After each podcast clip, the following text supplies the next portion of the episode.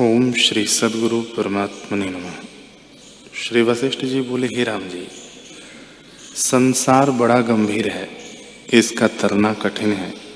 जिसको इससे तरने की इच्छा हो, उसका यह कर्तव्य है कि वेदांत का अध्ययन, प्रणव का जप और चित्त को स्थिर करे।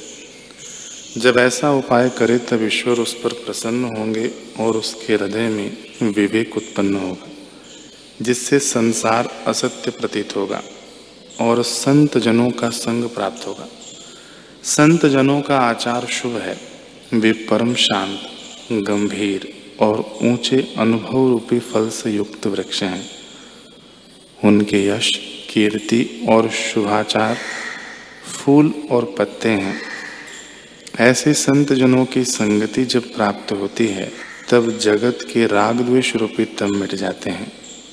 जैसे किसी मजदूर के शीश पर बोझ हो और वह तपन से दुखी हो, पर वृक्ष की शीतल छाया प्राप्त होने पर वह शीतल होता है, फल खाकर तृप्त होता है और थकान का कष्ट दूर हो जाता है, वैसे ही संतों के संग से मनुष्य सुख को प्राप्त होता है। जैसे चंद्रमा की किरणों से मनुष्य शीतल होता है वैसे ही संत जनों के वचन से शांति होती है।